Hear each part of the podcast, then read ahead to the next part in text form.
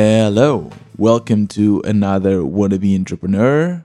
Today is Thursday, and as you know, on Thursdays I normally release interviews. Interviews that I do with other indie makers, entrepreneurs, about their journey, their successes, their failures, or about specific topics like marketing, sales, coding.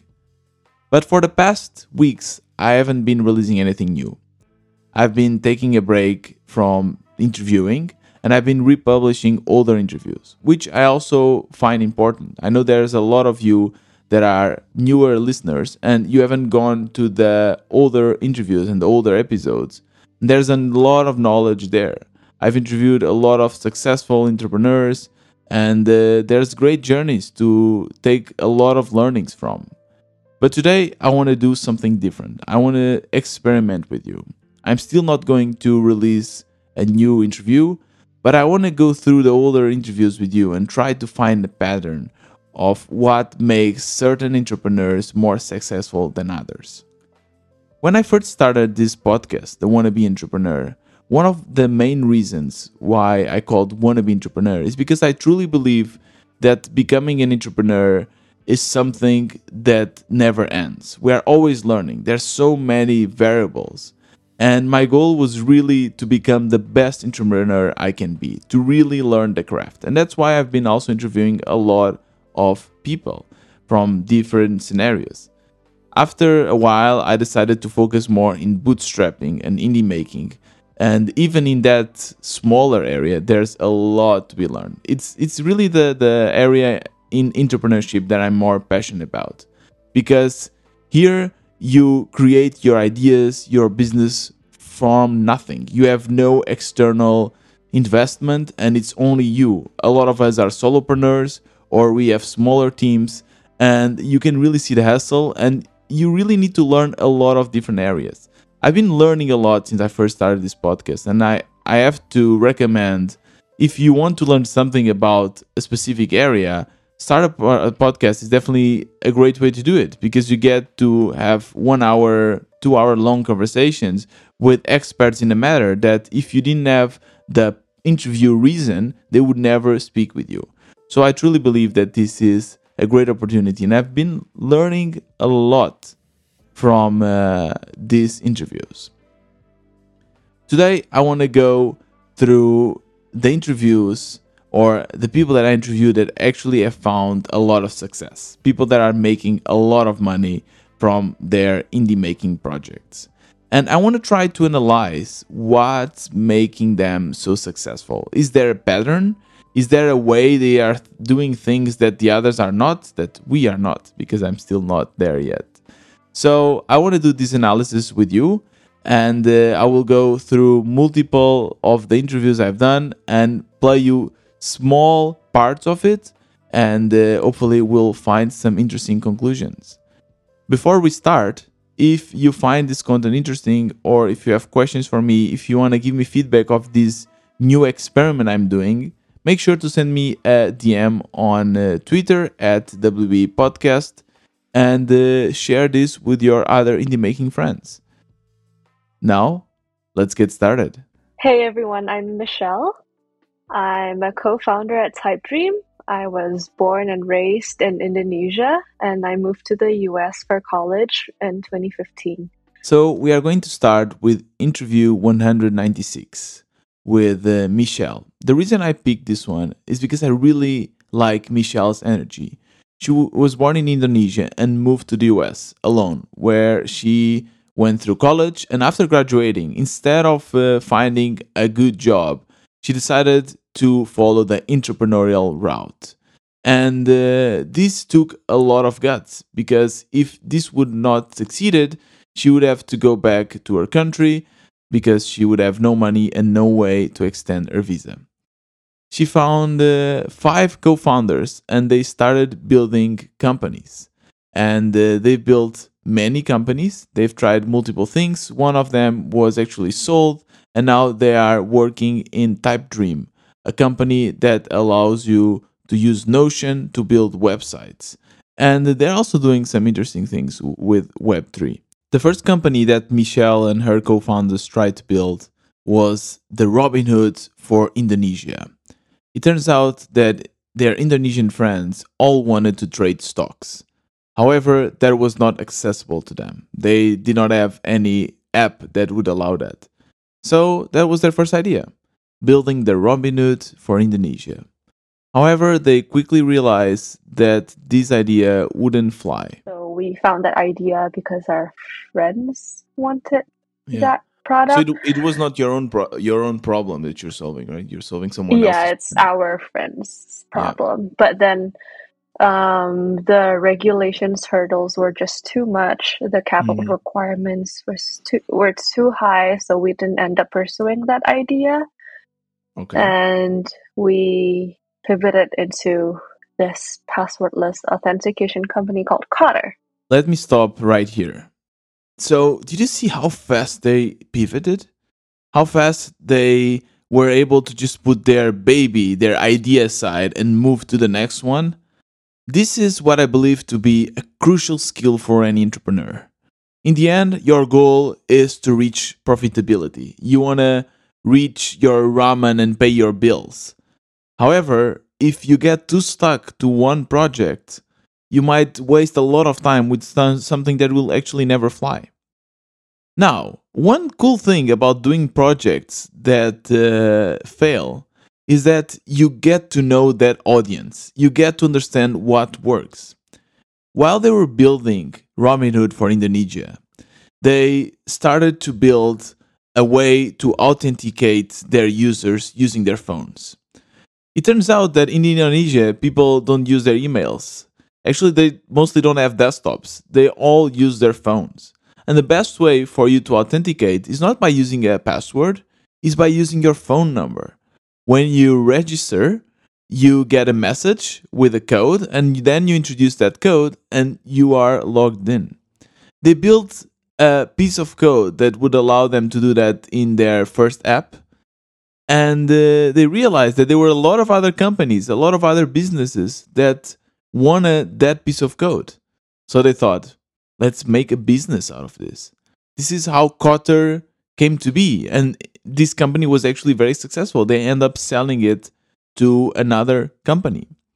So, one interesting thing that uh, Michelle realized was that it's really important to understand their customers and uh, what problems they need to be solved. Listen to this. So, what you have to do is to talk to your potential customers and ask them what do they want.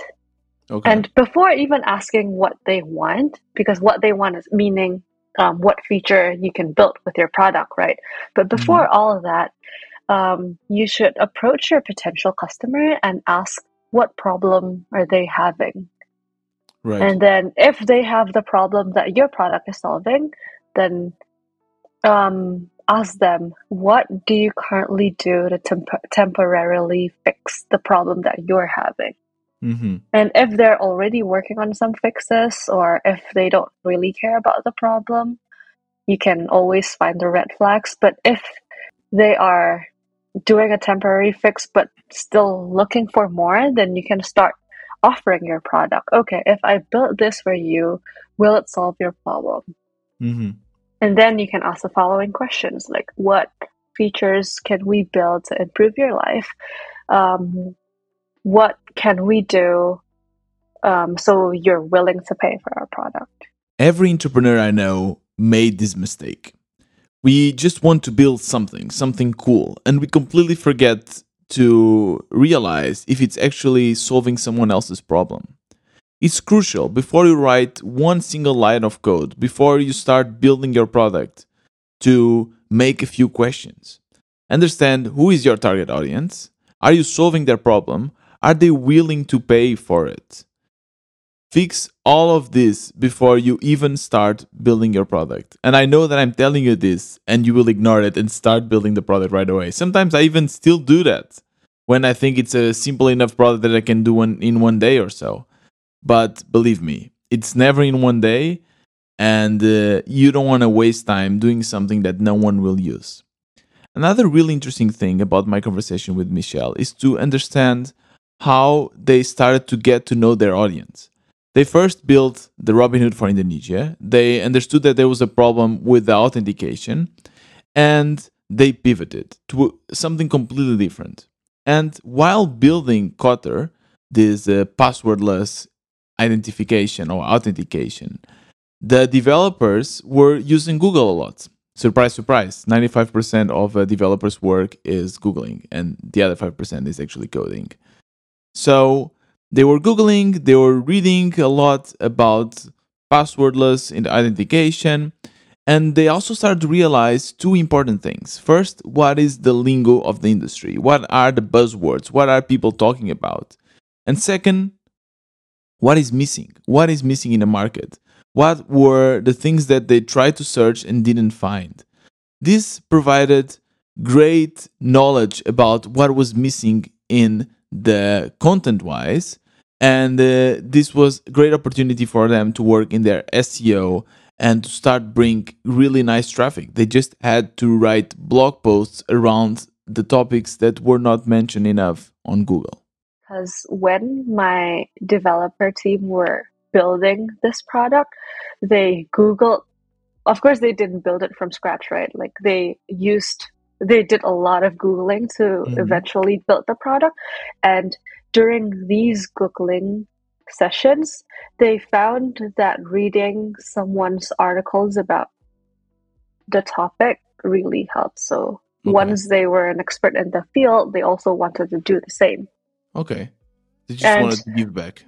Yeah, and another reason is like when they search in Google about like the certain keywords they want to find, they were led to these articles. So they also thought, oh, SEO hack. If I want these ah, keywords to lead to Cotter, then I will write some articles about these. Yeah, so yeah, we kind of figured out SEO on the go because we benefited from SEO. We also, as a user, we also want to benefit from SEO right, as right, a maker. In these small fractions of the conversation I had with Michelle, we already understood two really important factors. First of all, that we must understand our audience and we need to do all the right questions even before starting our first line of code. We also understand that the more we get to a specific audience, the easier it gets to do marketing. We start to understand what are the right keywords and uh, what kind of content will resonate the most with them. There's still a lot to be learned, so make sure to listen to Michelle's interview on episode 196. But now let's move on to the next interview.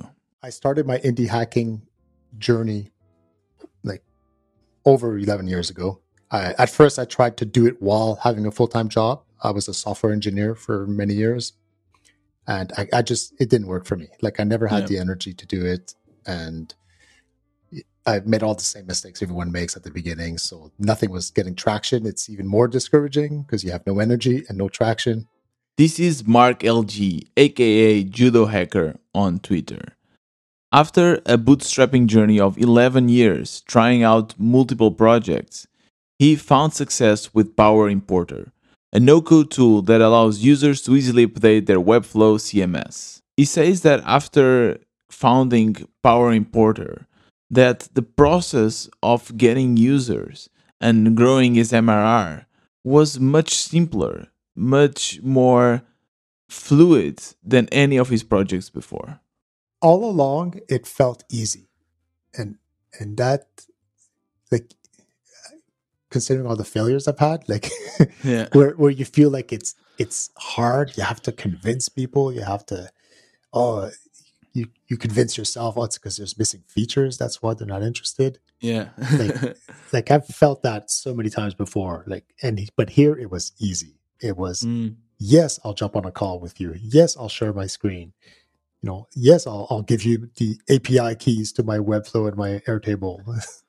like, you know, like they were just yes, yes, yes all the time. Yeah, and, yeah, yeah. and then after the private beta, when I, I, I was confident that I had something that was working yeah. for, for many use cases, then I just did the Stripe integration and started charging right away. And people were just signing up and paying for it. How did you advertise uh, the product once it was out of the private beta?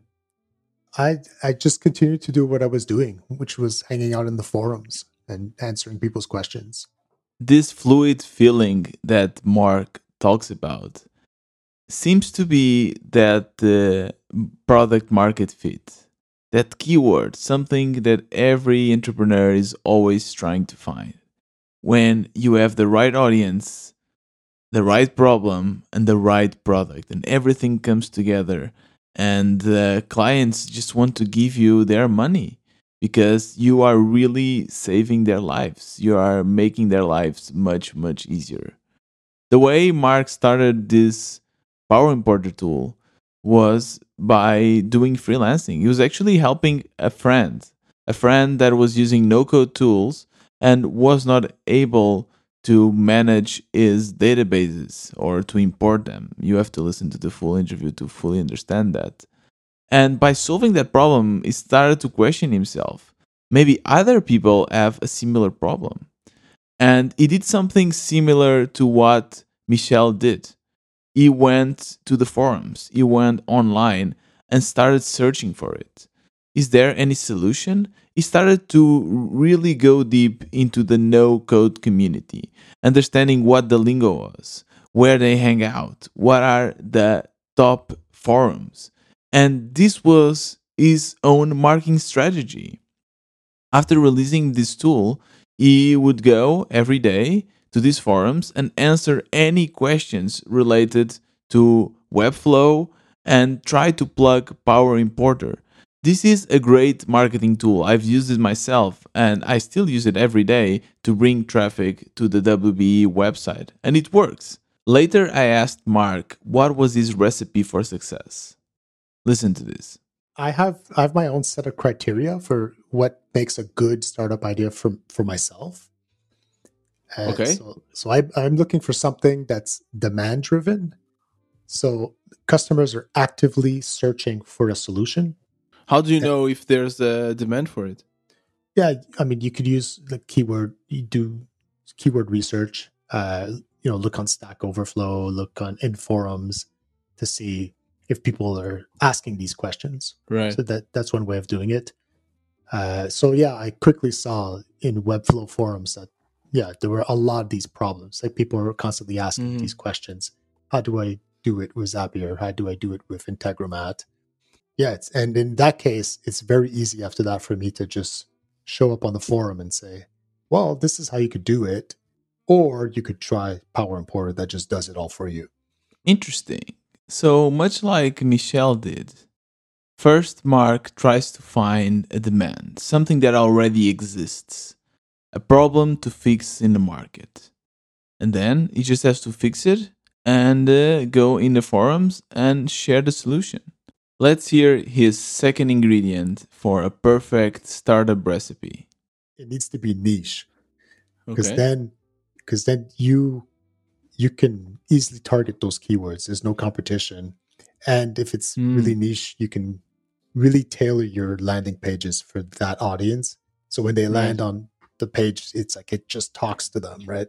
What is the next uh, uh, criteria? The best one is B2B. Because I've I've done a lot of B2C and yeah. it's so yeah, yeah. hard. it is so hard. People are cheap, they don't want to pay they, they will always prefer a free alternative. Marc just mentioned two crucial points for any entrepreneur, and it's something that we mostly always get it wrong. First of all, focus in a niche. This is super counterintuitive because when you're doing a web product, your target audience is the world. You can, with a click of a button, put your web page available, and anyone in the world with an internet connection can see it. So, logically, we think, okay, let's make a product for everyone because the chances of getting noticed are much higher. Wrong. This is so, so wrong. That's completely the opposite. When you don't have a specific niche, no one will find you because what keywords will they even use, right? People are already bombarded with information left and right. So you need to let them go to you. You need to fix their problem and target that specific niche so that you can fully understand your audience, you can fully understand how to reach them. So this is really really important. The next thing that Marc says, it's also really really crucial, which is B2B.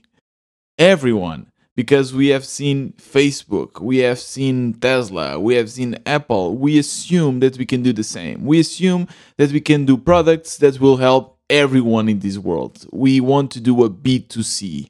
But as you if you are an entrepreneur, you probably have tried your B2Cs and know it's super, super hard because you need a lot of people, a lot of your volume to make money. And especially for indie makers, we don't have either the expertise, the time, or the money to reach to that amount of volume. So this is the recipe of Marc. It's really, really important. There's a lot of similar points to what we've learned with Michelle. Again, this is a one hour long interview, and there's so much more for you to learn. So make sure to listen to the interview 194 to learn more about Marc and his projects. Now, let's go to our third interview. Thanks so much for having me. Yeah, it's, it's surprising how many Germans you find in, in entrepreneurship or people who've been to Germany. But yeah, thanks so much for having me uh, on the show today. I'm really, really looking forward to our conversation. Yes. On episode 164, I interviewed Arvid Kahl, the building public master. First, he was able to build a company, Feedback Panda, that later is sold for a reasonable good amount of money. And since then, he has been teaching us how to become better indie makers through his books, Twitter, YouTube, podcast, you name it. And he's the master of audience first building. I learned a lot in this interview from him. Listen to how he explains the success of the top products on Product Hunt the, the thing is that most people don't understand about product hunt. Product hunt is not a reflection of how good your product is. Product mm-hmm. hunt is how good is your existing audience? How yeah. how many people are already there to support mm-hmm. you? Arvid speaks about something that at the time I didn't fully understand, but now it's crystal clear. How important it is to have an audience to back you up. If we go back to what Marc and Michelle said, what they try to do is to find a problem in an already existing audience. After that, they try to understand more about that audience. They try to get a little bit of an audience of their own. Having an audience is crucial for every launch you want to do. And your approach for product building needs to be different than your approach to marketing. This is something that took me a long time to understand. When you're building a product, you want to build an MVP which is the most simple version of a product that already solves a problem, and then you launch it. The advantage of doing so, especially if you are doing a tech product, is that you can update your code and your product on the fly. A launch is not like that. You can only launch once. After you launch once on Product Hunt, you can only launch again roughly about three to six months after. So you really need to take your time to prepare a good launch. And no good launch goes without having a great audience to back you up. But how do we get a great audience? A mistake that we often do is to look to the space we are most comfortable with. But sometimes, just because we are comfortable around the space, it does not mean that there are problems to be solved. Every software engineer out there is trying to build developer tools for other developers because yeah. that's the problem space they know. But they completely forget that they just spent solving their own problem and every software engineer out there loves solving their own problems. Like it's literally the worst space to solve problems in is a space where people love a challenge. Yeah. It's it's it's a bizarre thing but people built and built and then nobody uses their problem mm. uh, their products because people just don't have the critical problem. They can solve it themselves. It is imperative that you understand who you are solving problems for, what problems mm. they actually have that they can't solve themselves really well, and then build a solution to that problem. It starts with people right. and it starts with listening, not assuming. But with listening and observing people, people in their communities talking yeah. about the problems that they cannot solve easily themselves. So far, I've shown you three interviews, three indie makers that have succeeded with their products and are able to make money, a lot of money from their projects. And I don't know if you noticed, but none of them so far spoke about how good their product is. Granted, you need to make a good product. No one will pay for a shit product. But this is not what will make you succeed Everyone is building great products. Everyone is building something that works and it's good. If you didn't, yes, you have bigger problems to solve. But given that you already solved that part, given that you already know how to build a product, more important than that is to find a great problem to solve with a great audience. And uh, it does not mean that you need to be in your comfort zone. As Arvid said, just because you're a developer, it does not mean that you need to make products for other developers. There's other things that you can do. And in this interview, the interview on episode 164, Arvid proceeds to explain a detailed way for you to find a great audience. He basically explains that you need to look around you. You need to look at your hobbies, at the things that you are passionate about, and the things that you would like to dive more into. For example, I love sailing. This is completely unrelated to indie hacking or developing, but is an area where I probably can bring a lot of value to, and I'm even considering building products around that. You need to find the same for you, and I really recommend you to listen to episode 164 to learn more about that. And now I want to analyze with you the last interview of today's episode. He's the top indie maker around, and of course, I had to bring him to this episode. Yeah, so uh, my name is Pieter Levels. Um, I'm, I'm originally from Holland, um, Amsterdam, kind of. I wasn't born there, but I lived there a lot, and everybody knows Amsterdam, so it's easy place to say, you know. Yeah, Um, I love the and- city, man. It's such a cool city. yeah, it's it's beautiful, man. Especially in the summer, it's amazing. And uh, and so I make kind of like startups, but like not like really like billion dollar startups, but I mean million dollar startups is kind of good, and they're uh, kind of indie, so I don't really raise funding for them.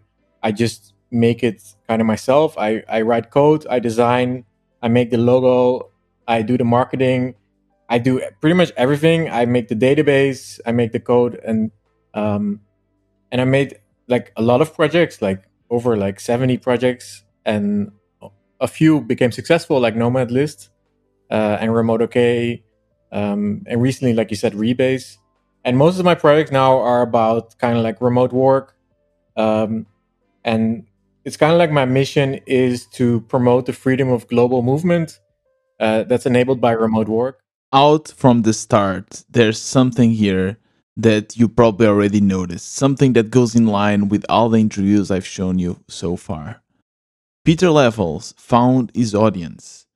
All of his products, or at least all of his successful products, are around his audience of digital nomads and indie makers, people that want to travel the world and work just from their laptop. He has been building products for them for a long time and it seems like a niche. It seems like a small audience. But this small audience is big enough to bring millions every year to Pieter Levels. This was episode 184, and I highly recommend for you to listen to the full 1 hour and 20 minutes. It's really interesting to learn more about the mind of Mr. Levels. However, there's one specific section that I want you to listen now. The section where I asked Pieter why does he think that his products make so much more money than any of the other indie makers around. Listen to this. so there's this thing with like you have reality and you have things that are happening and companies that are being made now and then you have people's brain and their secrets and their inside of their brain what they're actually thinking Right. and you want to be in the time where a lot of people are are secretly thinking the same thing Yeah. but they're not saying or doing it yet But how do you know? well exactly like many times i i feel like i think things and because i try to do radical honesty i try to just say what i think. Yeah. it comes out and then suddenly people are like ah yeah i wanted to say the same thing but i was like scared. It was like you know too crazy or something. Right. i think it's like moving to portugal i mean that's it, it it's kind of crazy in a way. Like let's move to portugal and register in portugal and pay tax there. And with nomadlist was same. Like let's be you know let's move to all these cities in the world and just go Yeah. live there for a while This is interesting, isn't it? We have just discovered another hidden pattern, something that you probably didn't notice when I showed you all the past interviews. Have you noticed it now? All these successful entrepreneurs have one thing in common. They are able to disconnect themselves from the rules of society, from whatever society might think of them. Let's take the example of Michelle. She came from Indonesia. She got her degree and found a great, high paying job. However, not long after that, she decided to quit to follow her entrepreneurial journey, something that her family did not agree or even understand. But she did. She had her goal and she stuck to it. After that, we have Marc. Marc told me that he is an introvert. However, he also told us that he made a lot of video calls and interviews with his customers. That was his way to understand the problem that he had to solve and to build a great product. To really understand your audience, to really understand if your audience will pay for the product you're building, you'll need to do a lot of interviews.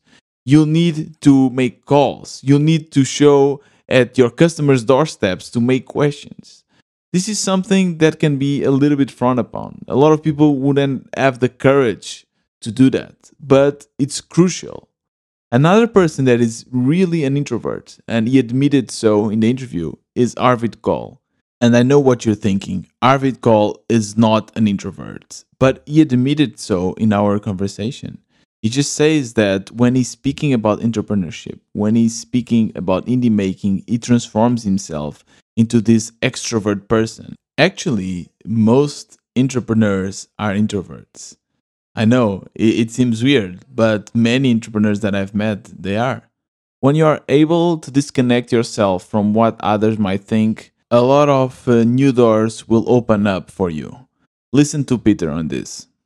Because with Nomadlist, I was observing that this was happening already. I was in Chiang Mai and I saw like 20 to 30, 40 people, 40 nomads there living there. Right. But it was very small. Now it's like thousands. But I was observing that people were already doing something and it was Mhm. working for them and, but they were not normal people they were like a little bit weird people you know like they were Right. strange like i'm strange i think and then you need to observe like you need to try like is this a fi- is this a like fringe is the word f i f r i n g e like Okay. a fringe thing like a new thing that's like kind of frowned upon you know and then many This times is where do some- intuition comes in, right? And and the, I know that you kind of believe in intuition yeah, and yeah, God, intuition. But like because many times when you think something, everybody else is thinking the same thing because we're all on the internet and we're all reading the same shit and we're all everybody watches porn, everybody does things we don't talk about uh, or or reads reads articles. You know, like actually we have a collective brain, and but people are limited by the constraints of of acceptable society, right? And that's it from Pieter Level's interview. I highly recommend you for you to listen to the full episode. It's episode 184 and it's really really interesting. That's everything I have for you today. I think we're able to uncover a lot of interesting hidden patterns among successful entrepreneurs and indie makers. First of all, how important it is to find the right audience how important it is to research that audience and find a problem that they are willing to pay for. And in the end, also how important it is to disconnect ourselves from what society might think of us and just go for it. I hope you liked this new kind of episode. Please let me know if you did via DM on Twitter. My Twitter is at WBE Podcast.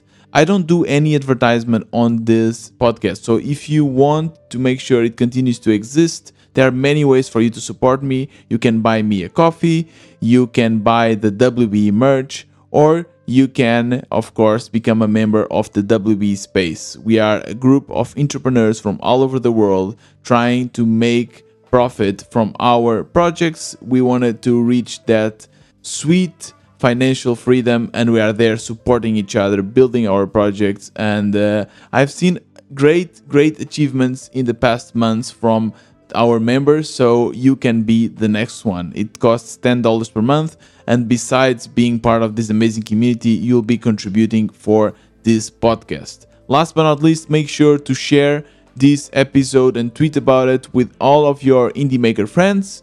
This was another wannabe entrepreneur. See you next time